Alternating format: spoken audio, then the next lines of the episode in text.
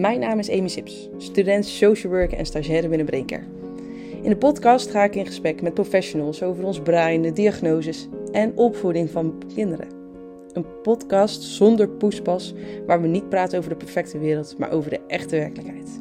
Welkom bij de podcast van Klacht naar Kracht. Welkom bij de podcast van Klacht naar Kracht. Dit is aflevering 6 en ik zit hier met Sanne. Sanne is de zus van Nienke. Ik heb Nienke net gesproken en eh, Nienke heeft de diagnose autisme gekregen. En uh, Sanne, jij werkt bij de GGZ. Ja, klopt. Ja. En uh, wat voel jij ervan dat jou, want ja, de GGZ werkt ook met diagnoses. Best wel wat eigenlijk. Daar komt het vaak misschien ook wel vandaan. Ja. hoe was het voor jou dan dat jouw zusje de diagnose kreeg autisme? En toen zij de diagnose kreeg, denk ik dat ik nog in mijn opleiding zat. Um, toen was je deze opleiding voor? Uh, orthopedagogiek. Ja, okay, dus, ja. Um, uh, ik ben orthopedagoog en um, ja, ik denk waar ik toen al wel heel erg mee bezig was, is dat ik denk van, Nieke is altijd heel erg zoekende geweest in haar weg vinden in, in, in het leven. En uh, toen zij die diagnose kreeg, toen vielen er wel, uh, denk ik, voor ons allemaal heel veel puzzelstukjes in elkaar. Um, ik denk dat mijn ouders best wel veel, um, nou, het ook soms wel bij zichzelf hebben gezocht. Van wat doen wij misschien uh, verkeerd. Waar komen die woedeaanvallen ja, vandaan? En, uh, ja. Wat kunnen we eraan doen? Ja, absoluut. En ik denk dat die diagnose wel, um, nou, het heeft gemaakt dat ze het wat meer konden verklaren. Dat dit, dit is er aan, aan de hand en het heeft een naam uh, en het komt ergens vandaan. Ja, we kunnen er wat mee. Ja, ja, en tegelijkertijd denk ik dat um, alleen een diagnose um, ja, niet uh, zaligmakend is. Want ik denk dat het vooral dan gaat, dat dan ontstaat denk ik pas de zoektocht. Ja, dan je weet waar het uh, vandaan komt, je Ja. weet wat het is, maar wat nu? Ja, ja. en. Hè, welke aanpak past dan bij jou? En hè, eh, nou, wel- welke, ja, ik noem het wel eens een handleiding. Welke Ja. handleiding past dan Dat bij is een jou? mooie benaming. Ja. ja, dus ik denk dat dat uiteindelijk dat dat haar grootste zoektocht is geweest. En dat dat pas is ontstaan nadat de diagnose hè, is, is gesteld. Ja, en dat, dat je nu zeg maar zo bedoelt van, nou, de diagnoses, dat is inderdaad het ene, maar dan moet er nog een handleiding komen. Ja. Ehm, had je dat toen ook al toen je die opleiding deed? Of was het toen voor jou eigenlijk allemaal nog van, oh fijn? Wat is voor jou daarna zeg maar duidelijk geworden? Dat je denkt in vergelijking met toen en nu met je werk en opleiding? Ja, ik denk wat het mooie is van eh, de opleiding als, eh als orthopedagoog is dat eh, daar heel systemisch al wordt gekeken. En dat is denk ik ook wat mij heel erg aantrok. Hè. In de psychologie wordt wat meer vanuit de diagnose gekeken. Nu kom ik dat in mijn werk ook tegen, want vaak moet je eerst een diagnose stellen voordat eh behandeling gegeven Ja. kan worden. Maar bij orthopedagogie kijk je gelijk al wel ook heel erg systemisch van hoe- de ontwikkeling van het kind. ehm, en hoe gaat die ontwikkeling, waar die en hoe, is de interactie in het hele gezin. Ehm, en ik denk dat dat mij heel erg heeft aangetrokken in die opleiding. Eh, en dat is ook nu. Het is herkenbaar. Het is heel herkenbaar, Ja. ja. En dat is ook wel wat ik thuis heb, heb gezien, is dat mijn ouders ook niet altijd goed wisten hoe, hoe kunnen we nou goed op goede manier met Nieke omgaan. Ja, En ik als zus trouwens ook, heb, dat ook, eh, heb daar ook heel erg flink mee geworsteld. ja. En dat zie je dan nu heel veel in je beroep terug. Is dat dan af en toe heel makkelijk en juist zo van, nou, ik begrijp het en je kan er heel goed mee omgaan? Of zijn het af en toe ook wel eens dingen dat je denkt, waarom snappen jullie het niet? Willen jullie het niet veranderen, zeg maar? Ja, wat ik, wat ik soms echt heel lastig vind, is dat, ehm, eh, dat er eerst vaak een diagnose moet komen voordat eh, er betaald gaat worden en, eh, en er een behandeling gestart kan worden. Terwijl uiteindelijk, ehm, ja, welke diagnose je er ook op plakt. Ik vind dat het vooral belangrijk is om te kijken naar de, de mens achter de diagnose. Ja, en dat, dat, dat vind ik echt als hulpverlener mijn belangrijkste taak, om iemand voor me te zien. eh, als persoon. als en- persoon. En niet als stempeltje. ja, dat. Ja. dat. En dan, hè, ik merk ook dat ik zelf heel vaak dan, een diagnose kan soms heel erg helpend zijn in die zin dat de puzzelstukjes op zijn plek vallen en dat je dan veel meer kan kijken vanuit die diagnose, ehm, hè, wat, wat helpt wel en wat helpt niet. Ja. Maar dan nog, ehm, hè, net als bij nou, een autisme spectrumstoornis, Ja. het gaat over een spectrum. Dus dat betekent dat het bij niemand hetzelfde is. En dat het dan heel belangrijk is om vooral te kijken, hé, maar die persoon en in welke omgeving, hè, hoe zijn je, hè, hoe, wie is er in je omgeving om jou heen en hoe kunnen die best op jou inspelen. Ehm, hè, en wat, waar liggen de krachten dan? Hè? Ik ben zelf moeder en ik zie ook dat mijn krachten soms ergens anders liggen dan mijn mans krachten, zeg maar. Dus hè, ook daarin. Ja, dat je het oké vindt. Ja, Ja, dat je elkaar je- ook aanvult Ja. in het opvoeden van je kinderen eigenlijk. Ja, en dat dat ook mag hè, bij die kinderen die bij ons komen. Je hoeft het niet allemaal perfect te doen. En eh, het gaat niet over goed en fout, maar Nee. volgens mij vooral over... ehm, nou, hoe kun je iemand helpen ehm, zijn leven goed vorm te geven? Zonder alleen de, de- je hebt autisme, dat was het. Ja, dat. Ja. Ja, ja, Ja. dat zegt eigenlijk niet Want zoveel, vind ik. eh, als je dat ook terug ziet in het verhaal van Nienke dan bijvoorbeeld, dan eh, zie je toch wel dat er door begeleiding gewoon zoveel, ja, niet verkeerd kan gaan, maar daardoor voelt zij zich niet begrepen en komen die woedeaanvallen uiteindelijk toch terug. ja. Dus dat stukje begeleiding daarin is natuurlijk wel heel belangrijk. Ja.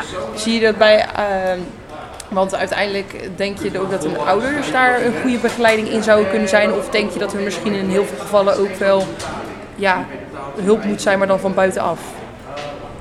Ja, ik denk dat het, ehm, dat het heel erg verschillend eh, is. Want ik denk bij de jonge kinderen ehm, is het denk ik nog belangrijker om ouders de juiste begeleiding te geven. En hoe zij vervolgens hun kinderen. Hè, dan, ik, Ja. ik zou een kind van zes niet zo snel eh, in therapie eh, Nee, eh, nee. doen.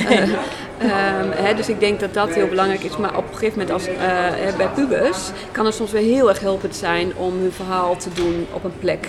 Hè, die, eh, van, die niet, eh, ja, die, thuis iemand die is. onafhankelijk is. Ja, iemand Ja. die er geen zegje over heeft en die je niet gaat beoordelen, zeg maar. Ja, ja, dus ik denk dat dat, dat, dat, dat ook weer heel be- belangrijk is. Dus ik denk dat dat een beetje afhankelijk is per situatie. En daarom geloof ik ook niet in, waar ik wel moeite mee heb, is dat ontzettend geprotocoleerd werken wat er nu gebeurt hè, in de GGZ.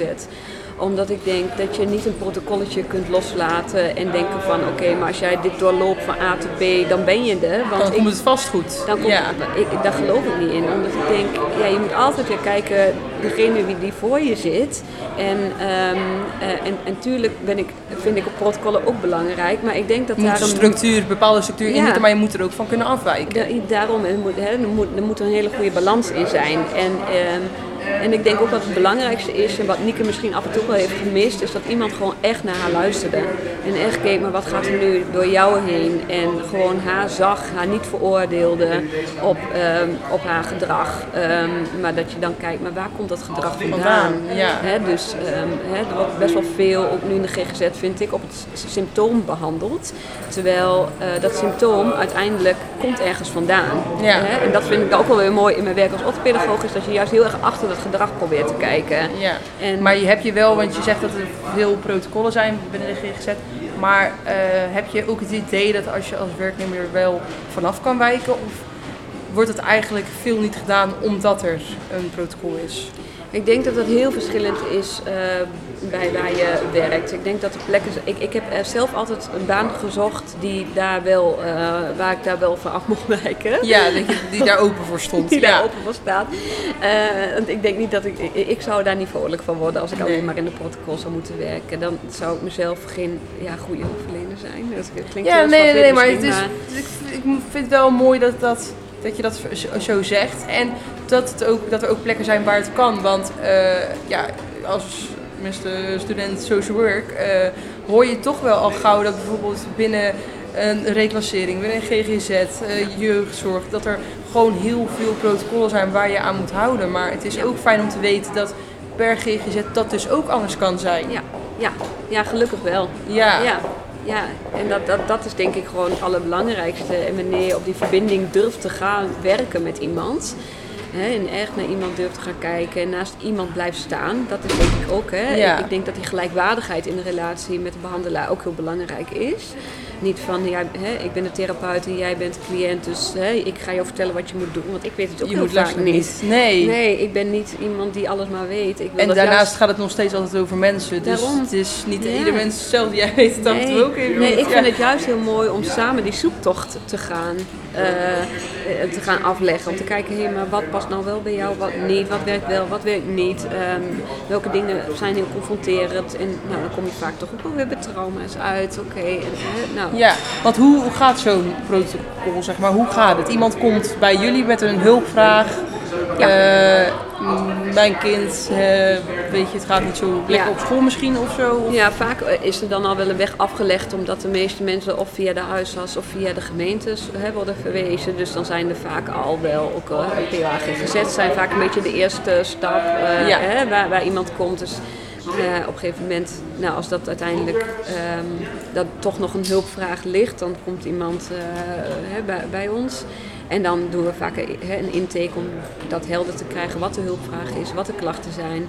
En dan, ons, hè, dan is vaak eerst dat er een diagnostiek traject gestart wordt. Om, te- Ja. om meer beter te kunnen verklaren wat er speelt en waar de klachten vandaan komen. En van daaruit is vaak een adviesgesprek om te kijken, oké, maar hè, op welke manier kunnen we jou helpen of je ouders helpen als we bij jonge kinderen zijn. Ja.